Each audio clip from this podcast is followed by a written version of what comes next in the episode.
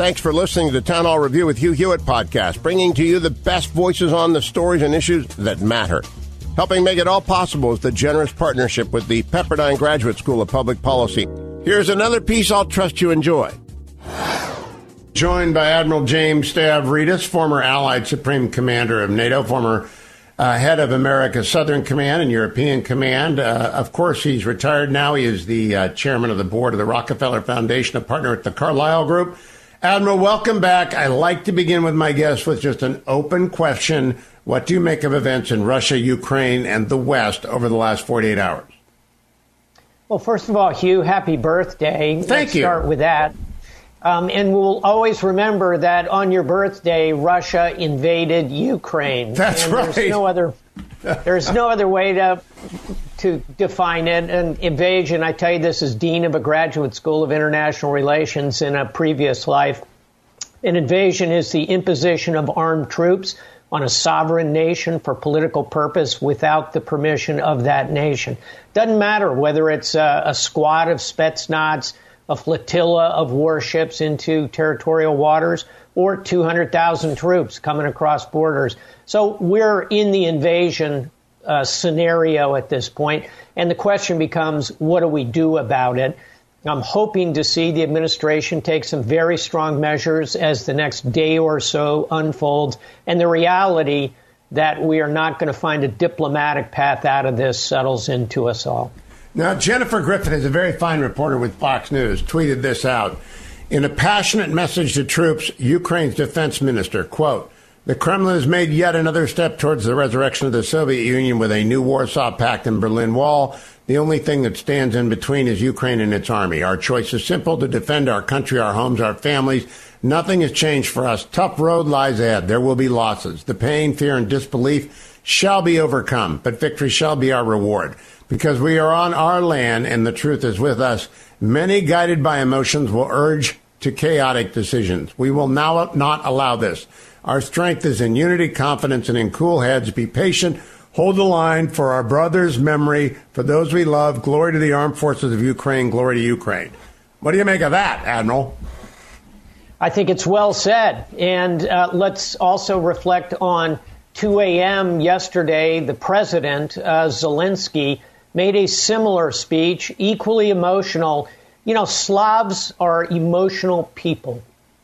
And when it comes to blood and soil, they will fight and they will fight hard. And there are 250,000 soldiers in the Ukrainian army. The Ukrainians have been uh, encouraging civilians to sign up in a reserve corps. We are flooding the zone with weapons. We're really laying the groundwork for a resistance movement if Putin decides to go full Monty, blitzkrieg, go to Kiev here. Um, I, I hope he does not do that. I suspect he will park where he is, create a frozen conflict, uh, as he did in Georgia, as he did in Crimea already. And then we might have some trade space for negotiation at that point. But if he decides to pull the pin and march to Kiev, I think he's going to run into a buzzsaw from the Ukrainians. Now, Ambassador O'Brien, the former national security advisor, was in, uh, interviewed by Axios yesterday. Axios lead story this morning. Ex Trump advisor calls on the United States to prepare for Ukrainian government in exile.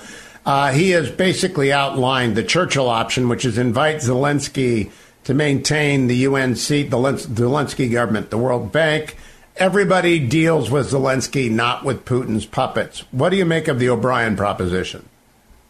Oh, 100% agreement. I've been saying that for a number of weeks. Um, we need to think specifically and in concrete terms. What would this look like? What would it mean? Step one would be to get the Zelensky government out of Kiev in enough time before a Russian advance, get them at least to the far west, to the city of Lviv, where the U.S. is moving many of its embassy personnel, many Western nations are. And then you need a plan C, if that's plan B. Plan C is government in exile. Where's it going to go? I'd, I'd, I'd, nominate Warsaw. Uh, another location might be London. The model, I think you mentioned Churchill of that generation. The model is actually Charles de Gaulle, who ran the Free French government in exile for years Um, this is starting to look like the 1930s. We need to prepare for the 1940s, which is to say, uh, a resistance movement alongside a government in exile. That's Putin's worst nightmare, in my view. And I think to the degree there is deterrence left to shake at him, it would be through those two mechanisms.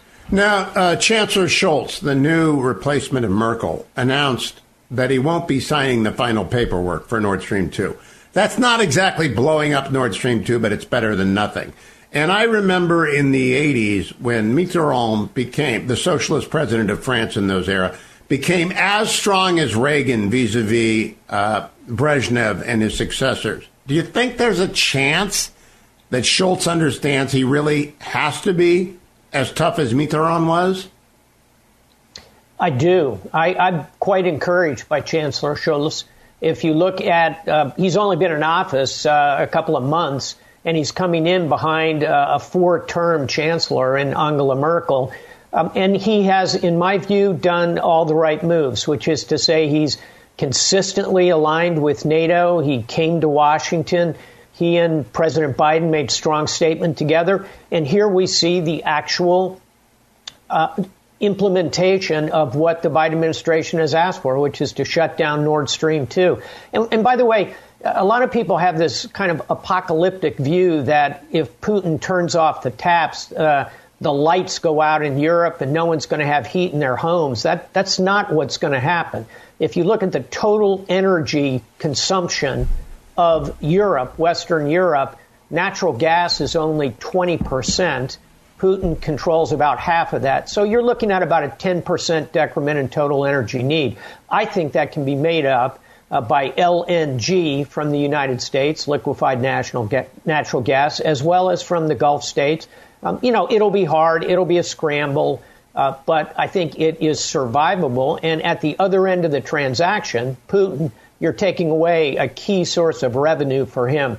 Uh, ain't all bad, and I commend the chancellor for uh, at least doing this interim step of shutting it down. I've said for a long time if Putin invades Ukraine, ain't going to be nothing whistling through Nord Stream 2 but air for a long I, time. I hope, th- I wish they would be more specific. Maybe that will be coming.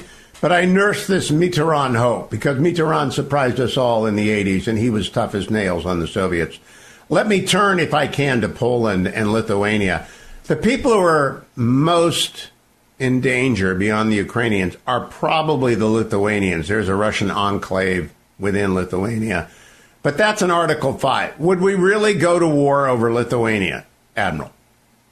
100%. And I think that um, also at risk is Estonia, an even smaller nation, just over a million people in Estonia, but it has a fairly significant uh, Russian speaking minority. Putin has made noises about this as well. And don't forget, Estonia, Lithuania, and Latvia were all at one time part of the of the USSR and part of the Russian Empire. So it kind of falls into this, in my view, deeply flawed argument that Putin is using about Ukraine. So yes, the Baltics ought to be particularly concerned. Poland has its own very bad history, shall we say, with Russia. And uh, so these nations are lucky to be behind the Article 5 guarantee. The two that I think are interesting to look at in this moment, Hugh, are Finland and Sweden, who do not have Article 5 guarantees, have exceptionally strong militaries, are watching this debacle in Ukraine unfold, and have to be thinking maybe this is time for us to join the NATO alliance. That, again, is part of Vladimir Putin's worst nightmare. The grand irony here is that Putin's actions are going to create a series of strategic failures for the Russian Federation. He ought to be a better chess player than he seems to be. Now, now his speech yesterday. I don't know if you watched the simultaneous translation or just picked up the news. That's not a normal person's speech. It is not. And and by the way, um, you don't have to be a fluent Russian linguist. Uh, just watch the clips of that. Putin does not look well. He looks very heavy and puffy. His eyes look bad. Uh, he, he, he's snapping his head in weird moments. The whole choreography of it is off. Um, and he's got 6,000 nuclear weapons. I mean, this is a, a very worrisome period of time for the world. Now, in terms of the people around him, I used to know everybody on the top of Lenin's tomb, but they don't do that anymore. There's only Putin, and then there's the head of the FSB and the head of the other, the, the international group. And then I don't know anyone. Uh, is there anyone that can check him, or is he genuinely as isolated as Stalin became towards the end? There was never that Khrushchev, Brezhnev, even um, uh, the fellow who ran the KGB for a while, uh, his name will come to me, uh, that succeeded Chernenko, not Chernenko, but the, the other guy. They all had Andropov. people around. Andropov, that's it. They all had people around him. Is there anyone around Putin that can check him? No. And that is why we ought to be very, very, very concerned. I think there is not only no one who can check him, as far as I can tell, and going back through my own knowledge of our intelligence, um, there is not only nobody who can check him, there is nobody he listens to. So, it, again, very dangerous moment. And so you have to make some tactical choices here about how to respond. Um, you want to respond in a way that does not push the world to the brink of a nuclear collision with Russia. On the other hand, I think it is a moment for strength. I think it is a moment for um, extremely sweeping economic sanctions, arming the Ukrainians, again, preparing for a Ukrainian government in exile to run that resistance. Uh, this is not the time to give Vladimir Putin a lot of space on the international stage. You know, Admiral, last question. I've met a, a few people who have met Putin, and I have their assessments. I don't know if you met Putin when you were head of NATO, did you? Briefly.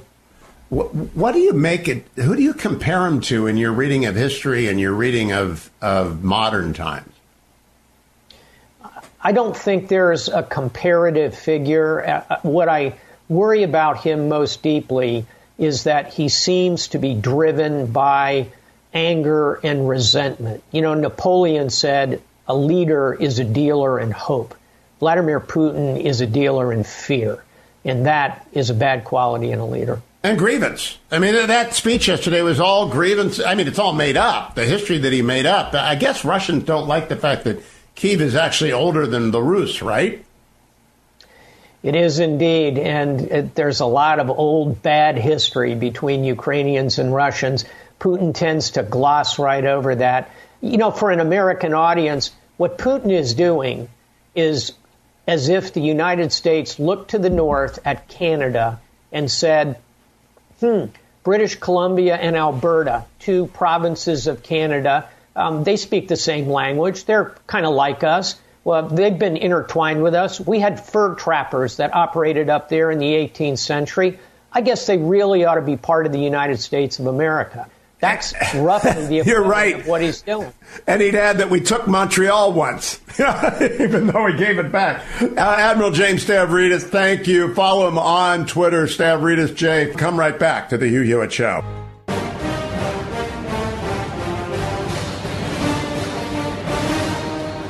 Hello, my friends. Welcome to the Dennis Prager Show. On a bad day, it is the uh, biggest uh, European act of war since World War II.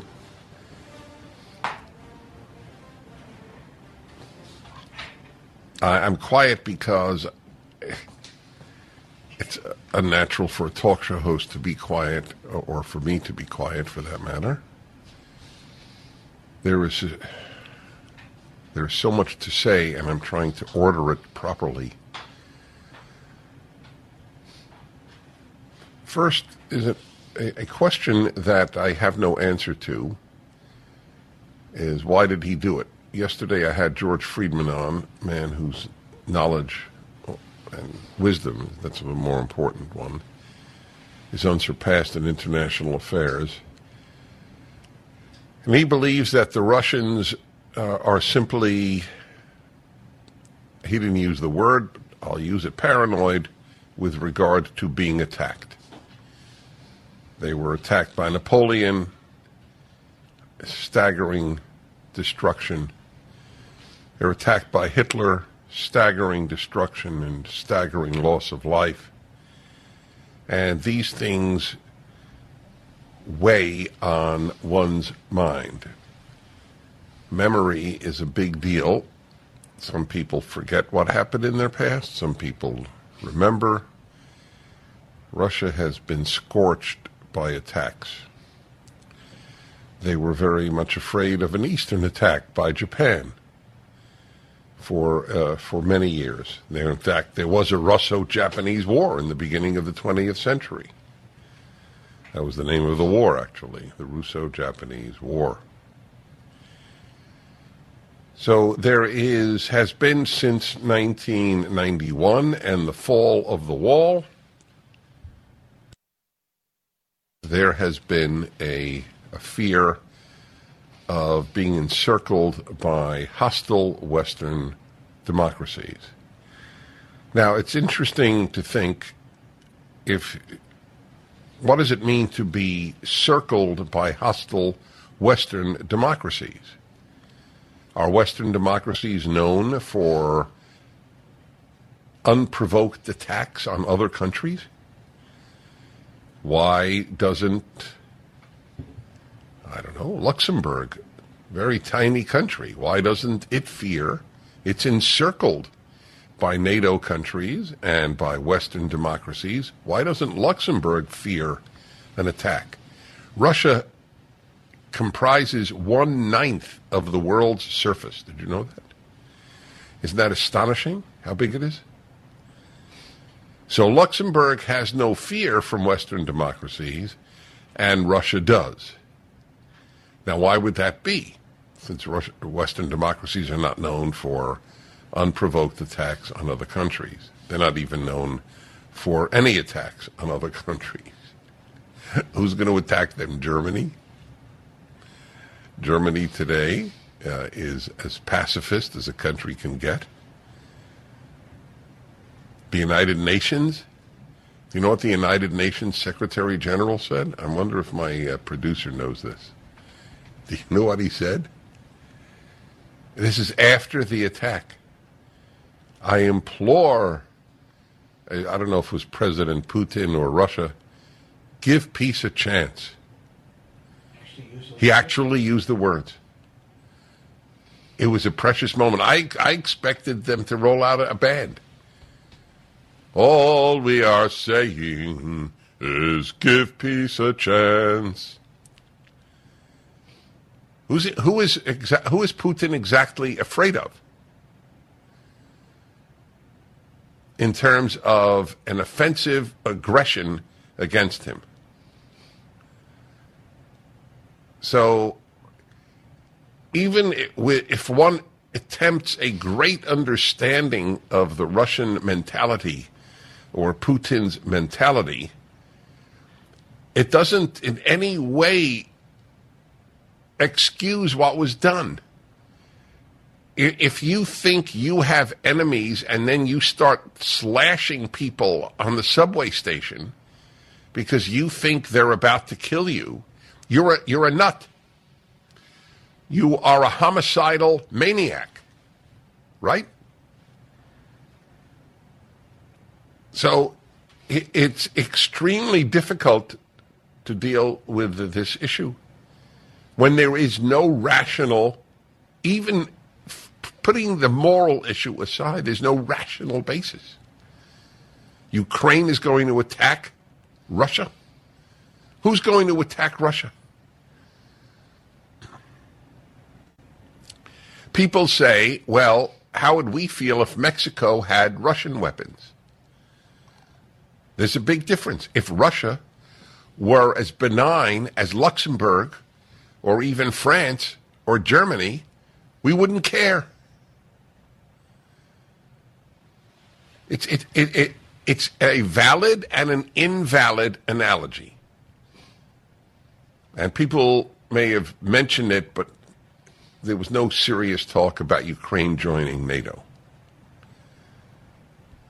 As if NATO was something to be feared anyway. So, as to the question of uh, uh, why he did this,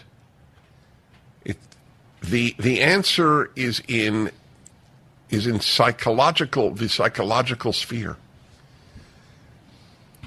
but it's not primarily I really fear being attacked by the West. Rather, it is, I was really humiliated when the Soviet Union collapsed. This is a former KGB agent, remember. That is who he is, and their nostalgia for two things the Russian Empire and the Soviet Union. Isn't it interesting? Think about it. Russia, nuclear weaponed, weaponized Russia, the largest country on earth by far. They're paranoid.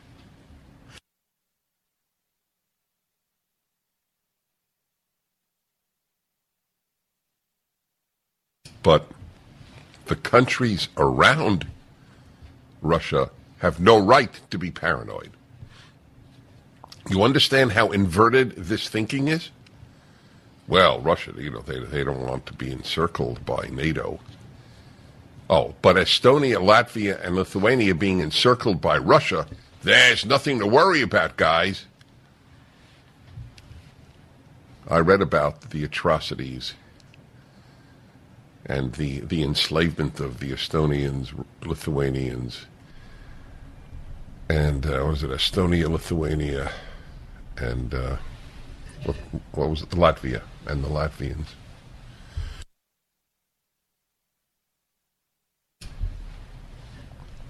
Yep.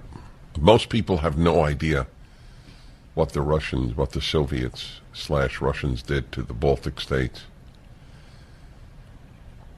Not to mention the enslavement of Poland, Hungary, Bulgaria, always known then as Czechoslovakia, East Germany, and Bulgaria.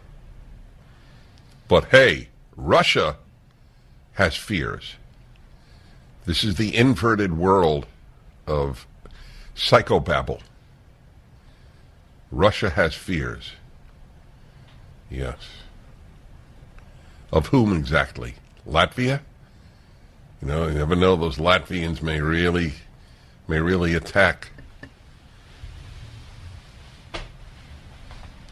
So, what is it? If this uh, paranoia thing is sick, literally sick, it's psychological, it's psychopathological. But it, let's say that's not the primary reason. The primary reason is the reconstituting of the Russian Empire and the Soviet Union.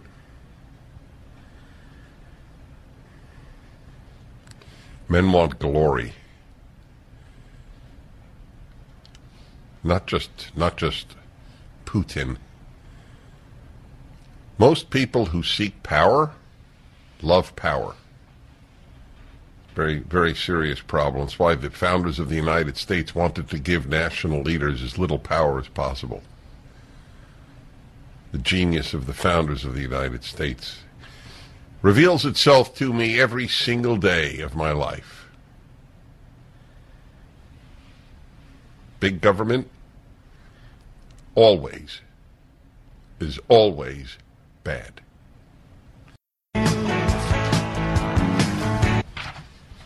Uh, is the inability of the West to respond because they are held by the neck on energy issues.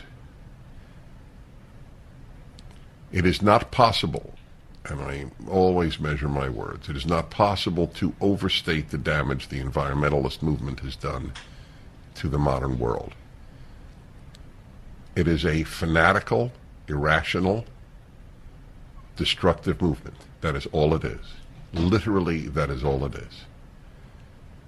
And the Democratic Party is a vehicle of fanaticism on the left whether it's woke on male swimmers competing against female swimmers, or uh, it is canceling the XL pipeline to Canada.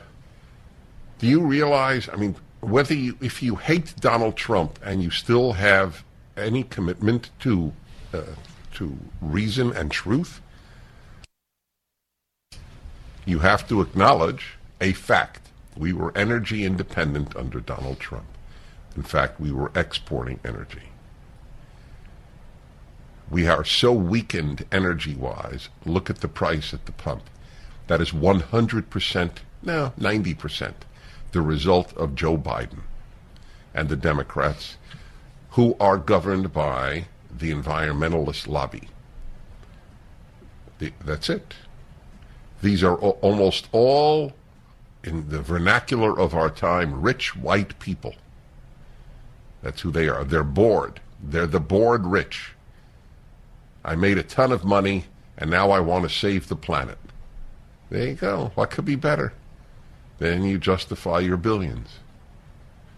Who was that guy, that Californian who wanted to run for president? It's a perfect example. You don't remember? Okay, I'll, I'll get his name. I mean, he, he was a perfect example of a bored, wealthy Oh, yeah, man. Yeah, that- yeah, I know Yes. And, and, and they all are. We were energy independent. We could have been supplying Western Europe with a lot of its energy. Instead, they went to Russia. It enriched Putin.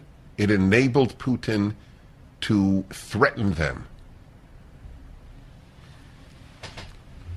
The prices, the price of energy is high, ridiculously high in Western Europe because they have bought the lie of the world coming to an end imminently because of the use of fossil fuels and even non fossil fuels like natural gas.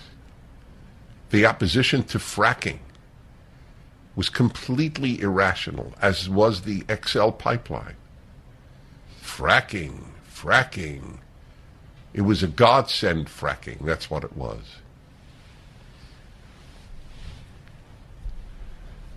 When uh, when I have uh, when PragerU has put out the videos on fracking and energy, the the usual attack is well we were PragerU was uh, financed by by frackers. I would say that the percentage of money that f- people in fracking have given PragerU is two percent. Would you say more? Five percent? Less than that. Less than two percent? Yeah. Okay, fine. But they lie. They, lying is not a not a moral problem to the left. Oh, PragerU supported by frackers. Hmm. By the way, I would be proud if frackers supported us. Proud. The amount of good they have done dwarfs the amount of good the left has done in any arena of life. That's an article on this issue uh, this uh, Wall Street Journal, How to Beat Putin with Natural Gas. America and its allies can wean Europe off its dependence on energy imported from Russia. The foundation of Russian power today is the energy industry, which funds Russia's foreign policy, including its formidable armed forces. Russia is an energy superpower, in no small part because European consumers buy Russian gas. Europeans wagered. This is this is a classic example of every when Germany is always wrong. Always, it is an astonishing thing. The German mind does not think clearly. There are exceptions to every rule, but there are as many exceptions in Germany as there are to seatbelts save lives. Europeans wagered that energy interdependence, this is led by Germany, would temper Russian militarism. This is what the I thinking was with China. By the way, I, I just finished this thousand page book on the Enlightenment, and one of the things that the, the Enlightenment people thought was oh, if you're mutually dependent financially in trade, you will, that will prevent people from going to war. Look at China. I would not be surprised if China invades Taiwan as a result of, of the namby-pamby response. You know why there's a namby-pamby response? Because there can't be a strong response. It's so weak, the West. The left is so weak in the West and the United States. We're getting rid of Marines because they're not vaccinated. while Russia gets bigger, its armed forces get bigger and bigger. Do you know how sick that is? and here's the $64,000 question. You think he would have done this if Donald Trump were president? No way to know, but I would wager everything I own that he wouldn't have. 1 8 Prager 776. You are listening to The Dennis Prager Show. The Dennis Prager Show. Hi, everybody. Dennis Prager here. One, two. Okay. The uh, reflecting on the world of fear and irrationality on kids, and of course, I spent the first uh, the first two segments on Putin and the notion that the Russians are paranoid about invasions because of Napoleon and, and Hitler. You know who should be a, a paranoid about invasions in Europe? Everybody who's near Russia. it, it is most. Uh, it is so cockamamie. you know, it, it's it. Uh, and by the way, people I deeply respect hold that view. You know, now they're not defending. Uh, they're not defending Putin. Latvia should be paranoid. Lithuania, Estonia, Hungary, Poland. And I go if you want me to go down Eastern Europe, believe me, I can. I traveled it so many times from north to south and south to north. The man wants to reconstitute the Russian Empire. That's what he wants to do. A uh, a psychopath uh, is the head of Russia. What can I tell you? Reconstitute the Russian Empire because it went so well for the people under the czars. Eh, great time to, to be alive. or the Soviets, for that matter. Uh, that's really something. Okay, let's see. We had a lot of. Uh, Glenn in Phoenix says does not agree with me. It would be a mistake if we went into Ukraine. I didn't. I didn't even hint that we should go into Ukraine. So I don't. I don't know why you would say that. Okay. However, if we were energy independent, it would be a far better situation all of Russian money comes from energy. It is even it is even the third largest supplier of energy to the United States. Forget to Europe. Under under the last president, utterly irrationally hated by vast numbers of Americans, this country became energy independent. But people couldn't get over their own personal disgust with Donald Trump as a person. That was more important than what was good for America. Their disgust with Donald Trump as a person, which I think was overstated to, in, in any event, but it doesn't matter. Let's say he was disgusting. Okay. I am more interested in America than I am in whether my president is lovable, likable, admirable as an individual. That's for God to decide. I my decision is what is good for this country and the world. He was great for this country and great for this world. Yesterday proved it.